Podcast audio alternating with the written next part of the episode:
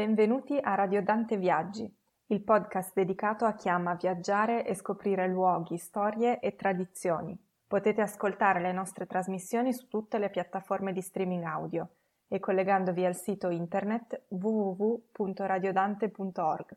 Io sono Marta e nella puntata di oggi parleremo di Torino, una città nobile e maestosa, ma anche giovane, vibrante e multietnica. Per chi ne sentisse parlare oggi per la prima volta, Torino si trova nella regione del Piemonte, nel nord-ovest dell'Italia, quindi proprio ai piedi delle montagne. Il monumento simbolo di questa città è la Mole Antonelliana, che potete vedere fra l'altro anche nell'immagine di questa puntata. La mole si trova in pieno centro e ha una storia molto particolare. È stata progettata nell'Ottocento da Alessandro Antonelli, da cui l'aggettivo antonelliana per l'appunto. Questo Antonelli era un architetto di fede ebraica, a cui era stata commissionata la costruzione di un tempio per gli israeliti, che doveva comprendere anche una scuola al suo interno. Se non che, dopo sei anni di lavori, quando la mole eh, aveva già raggiunto un'altezza di settanta metri, la comunità ebraica di Torino ha deciso che questa mole non le piaceva per niente. Badate bene, non si trattava di una questione estetica, ma di una questione economica. Infatti un edificio così imponente e grandioso aveva bisogno eh, sicuramente di essere mantenuto, rinforzato, e questo ovviamente a spese della comunità ebraica stessa, che quindi ha deciso di vendere l'intero edificio al comune di Torino e di costruirsi una sinagoga molto più modesta in un altro quartiere del centro che si chiama San Salvario. Ora voi pensate che delusione per il povero architetto Antonelli, ma lui non si è dato per vinto e ha continuato a lavorare al suo progetto, finanziato questa volta dal comune di Torino. Per un ulteriore scherzo della sorte, Alessandro Antonelli non ha mai potuto vedere il suo lavoro completato, perché la morte l'ha colto prima. Ed è stato infatti suo figlio a portare a termine questo progetto così ambizioso. Oggi la mole eh, ospita lo splendido Museo Nazionale del Cinema. Ora non parliamo di questo museo in questa sede, ma se vi capita di passare da Torino vale sicuramente la pena di visitarlo. Comunque, l'edificio oggi è alto ben centosessantasette virgola cinque metri ed è possibile arrivare proprio fino in cima. I coraggiosi possono salire a piedi usando le scale, ma chi preferisce una soluzione un po' più rilassante può tranquillamente prendere l'ascensore, che però è a pagamento. Ma attenzione, importantissimo, gli studenti universitari non possono salire in cima, perché secondo una nota superstizione torinese, chi sale in cima non si laurea. E anche se quasi nessuno ci crede per davvero, beh, perché mai correre il rischio, no? Un'ultima curiosità sulla mole. È l'edificio più alto di tutta Torino. E anche se nessuna legge vieta ufficialmente di costruire degli edifici più alti, fino ad ora nessuno l'ha fatto. Proprio in segno di rispetto, come per questo monumento dal fortissimo valore simbolico per i torinesi. Ad esempio, il grattacielo della Banca Intesa San Paolo è alto eh, centosessantasette virgola venticinque metri, cioè solo venticinque centimetri in meno della mole, e questo è stato fatto proprio per non superarla in altezza. Ma ora lasciamoci alle spalle la mole antonelliana e andiamo a conoscere il resto del centro. Se vi ricordate, all'inizio di questa puntata ho definito Torino una città nobile e maestosa. Ed è questa l'impressione che tutti i passanti hanno quando attraversano le vie del centro storico. E beh, hanno proprio ragione. Infatti, a partire dal quindicesimo secolo, questa città è stata la capitale del Ducato Sabaudo e poi del Regno di Sardegna. È niente meno che la prima capitale del Regno d'Italia, anche se è rimasta tale solo per pochissimi anni, dal milleottocentosessantuno al milleottocentosessantacinque. Ed ecco spiegato perché abbiamo ancora oggi edifici così eleganti, maestosi. Solo per fare un esempio possiamo citare il Palazzo Reale, che era una delle residenze dei Savoia e anche il centro del loro potere. che si trova in Piazza Castello, cioè esattamente al centro della città. E poi come non ricordare il Teatro Regio, che può ospitare ben duemilacinquecento spettatori tra platea e palchetti. Naturalmente il teatro è attivo anche oggi e per gli amanti dell'opera e del balletto una bella serata al Regio è sicuramente un must. Pensate che Mozart in persona ha assistito a un'opera al Teatro Regio nel millesettecentosettantuno insieme a suo padre e si dice che entrambi siano rimasti proprio estasiati, colpiti dal teatro e dalla performance. Purtroppo il teatro che vediamo oggi, questo bisogna dirlo, è in gran parte ricostruito perché un incendio l'ha distrutto all'inizio del Novecento, ma vi assicuro che anche nella nuova versione mantiene sicuramente un grande fascino. Tornando un attimo alle residenze di Casa Savoia, forse la più famosa di tutte è la Reggia di Venaria o Venaria Reale, che è una residenza pensata come base d'appoggio per le battute di caccia dei nobili torinesi. E si trova eh, appena fuori dalla città. È nota soprattutto per i bellissimi giardini e per l'iconica Galleria Grande, detta anche Galleria di Diana, che col suo pavimento a scacchi bianchi e neri e la volta alta e decorata con gli stucchi è il sogno di ogni videomaker e infatti è un set molto molto ambito. Oggi la Reggia è visitabile e anzi al suo interno si tengono spesso varie mostre d'arte e di fotografia. Ma parliamo delle cose veramente importanti, ovvero il cibo. Cosa bisogna assolutamente assaggiare quando si va a Torino? Beh, forse è un po' strano partire dal dessert, ma la prima tappa fondamentale è sicuramente il gianduiotto, un delizioso cioccolatino a forma di lingotto d'oro. È a base di cacao, burro di cacao, zucchero e nocciola del Piemonte. Mamma mia, non avete idea, solo a parlarne mi sta venendo un'acquolina in bocca. Ma comunque, la ricetta originale del gianduiotto è della ditta Caffarel, che eh, ha presentato il gianduiotto al pubblico nel milleottocentosessantacinque. È un cioccolatino storico, insomma.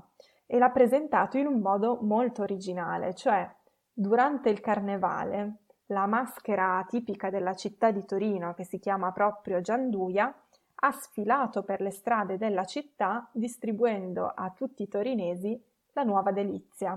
Restiamo ancora un attimo sul dolce con un caffè specialissimo, il bicerin, che in dialetto piemontese vuol dire semplicemente bicchierino e non è altro che un caffè espresso con l'aggiunta di cioccolato fondente e crema di latte, il tutto servito caldo e in un bicchierino tondo.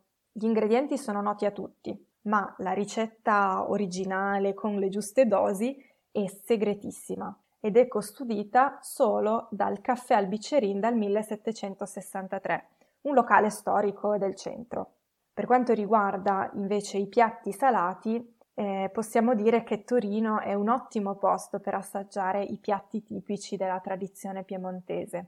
Ma prima di cominciare a parlarvi di questi piatti, eh, devo avvertirvi, la cucina del Piemonte non è una cucina leggera, è una cucina rustica, dai sapori forti, solo per veri coraggiosi e per persone con uno stomaco forte. Questa volta andiamo con ordine e cominciamo dall'antipasto, che a Torino non può che essere il vitello tonnato. Si tratta di fette di carne di vitello tagliate molto sottili e poi ricoperte da un'abbondante salsa a base di tonno, acciughe, tuorli d'uovo e capperi. Forse a qualcuno sembra un po' strano mescolare insieme carne e pesce, ma vi assicuro che è una delizia, provare per credere. I piatti principali invece che voglio presentarvi sono due: gli agnolotti alla piemontese e la bagna cauda. Partiamo dagli agnolotti. In poche parole sono un tipo di pasta ripiena. E voi mi direte, ma quindi sono come i ravioli e i tortellini? Eh sì e no, sicuramente sono tutti tipi di pasta ripiena, ma ciascuno ha le sue caratteristiche. In particolare, gli agnolotti piemontesi hanno una forma quadrata, un ripieno misto di carne e verdura, e si servono con un saporitissimo sugo d'arrosto. Ed eccoci arrivati alla bagna cauda, una specialità poco conosciuta fuori dal Piemonte, ma eh, sicuramente molto particolare. In dialetto piemontese il nome di questo piatto vuol dire salsa calda ed è infatti una salsa di aglio, acciughe e olio d'oliva. E questi semplici ingredienti vengono cotti a fuoco lentissimo, finché gli ingredienti si mescolano e diventano cremosi. Alcuni ci mettono anche il latte. Ora, io sinceramente non so quale sia la versione originale, con latte o senza latte, ma direi che entrambe le ricette sono abbastanza tradizionali. Naturalmente una salsa così saporita e ricca non si può mangiare da sola a cucchiaiate e infatti si accompagna con delle verdure, crude e cotte. Di solito si tratta di patate, cipolle, peperoni e, e cardi. Se vi state chiedendo cosa bere insieme a tutti questi piatti, la risposta è una sola: un bel bicchiere di vino rosso del Piemonte. Ma il discorso sui vini piemontesi sarebbe molto lungo. Se vi interessa questo argomento potete scrivercelo nei commenti e sicuramente possiamo organizzare una bella puntata dedicata al vino, alle tradizioni che lo accompagnano. Spero che la cucina piemontese vi abbia incuriositi, ma se invece vi è sembrata un po' too much per voi, non disperate. Torino ha qualcosa da offrire per tutti. Come accennavo all'inizio, Torino è una città nobile, ma anche giovane, vibrante. Se a una cena al tavolo preferite un aperitivo con vista sul fiume, allora dobbiamo spostarci in Piazza Vittorio Veneto, che in realtà tutti chiamano semplicemente Piazza Vittorio, ed è forse la piazza più famosa di tutta la città. Soprattutto d'estate la piazza si riempie di musica, di tavolini dei vari locali che servono bevande fresche, cocktail, stuzzichini. Una curiosità, tutti i torinesi vi diranno che Piazza Vittorio è la piazza più grande di Torino o addirittura d'Italia ed Europa. In realtà non è proprio così. Piazza Vittorio è la piazza porticata più grande d'Europa, ma se escludiamo il portico che la circonda, persino a Torino c'è un'altra piazza più grande, Piazza della Repubblica. Ora, mi fa piacere parlarvi un po' di Piazza della Repubblica perché è un luogo assolutamente affascinante, soprattutto la mattina quando ospita il famoso mercato di Porta Palazzo. Questo mercato di Porta Palazzo è un grande mercato all'aperto in cui si possono comprare cibi da tutto il mondo. Quindi troviamo il couscous dal Marocco, i datteri dalla Tunisia, carni affumicate dalla Romania, dai paesi slavi, spezie dall'India e poi ancora vestiti, borse, oggetti per la casa e tanto altro. È proprio un luogo pieno di, di vita, di voci, di culture che si incontrano. E a proposito di Torino multietnica, una delle ragioni per cui amo la città di Torino è che è davvero piena di ristoranti etnici da tutto il mondo. Dal ristorante eritreo, in cui si mangia seduti per terra e senza usare le posate, ai locali marocchini in cui si beve il tè alla menta e si fuma il narghilè, ai ristoranti di sushi artigianale, e poi anche ristoranti fusion come il sushi brasiliano. Insomma, c'è veramente qualcosa per tutti i gusti. E non dimentichiamo naturalmente le, le varie proposte regionali italiane, quindi non solo cucina piemontese, ma anche pizzerie napoletane, pasticcerie siciliane, ristoranti pugliesi. Ora, non so voi, ma io dopo che ho girato una città in lungo e in largo, ho sempre voglia di sedermi in un parco e godermi un po' di relax in mezzo alla natura. Se anche per voi è così, il posto ideale è sicuramente il Parco del Valentino. È un parco immenso, pensate che sono ben cinquecentocinquantamila metri quadrati ed è situato lungo le rive del fiume Po. Si tratta di un luogo molto amato dai torinesi, che quando riescono lo sfruttano per farci passeggiate, jogging, allenamenti sportivi, picnic e persino feste di laurea a volte. Prima di salutarvi ci tengo a condividere con voi un'ultima chicca, e cioè se da Piazza Vittorio attraversate il fiume Po e poi prendete una stradina in salita, in soli quindici minuti a piedi potete arrivare in cima al Monte dei Cappuccini, che in realtà più che un monte è una piccola collina, ma nonostante questo è in realtà un, un magnifico punto panoramico da cui si può vedere tutta Torino, con le montagne sullo sfondo. Insomma, è veramente incantevole. In effetti, le foto di Torino che trovate in internet, così come le cartoline nei negozi di souvenir, molte volte sono eh, state scattate proprio dal Monte dei Cappuccini. E già che arrivate lassù, potete approfittarne per visitare il Museo Nazionale della Montagna, che celebra il legame di Torino con le montagne che le fanno da sfondo. Beh, direi che per oggi ho parlato abbastanza. Spero che questa puntata vi sia piaciuta e che vi abbia fatto venire voglia di conoscere Torino. Grazie per essere stati con noi. Vi ricordo il nostro sito internet w w w punto radio dante punto org e che potete contattarci per commenti, collaborazioni, notizie scrivendoci a info chiocciola ladanteincambridge punto org. Non dimenticate di seguirci anche sulla nostra pagina Facebook Radio Dante e ci vediamo alla prossima puntata.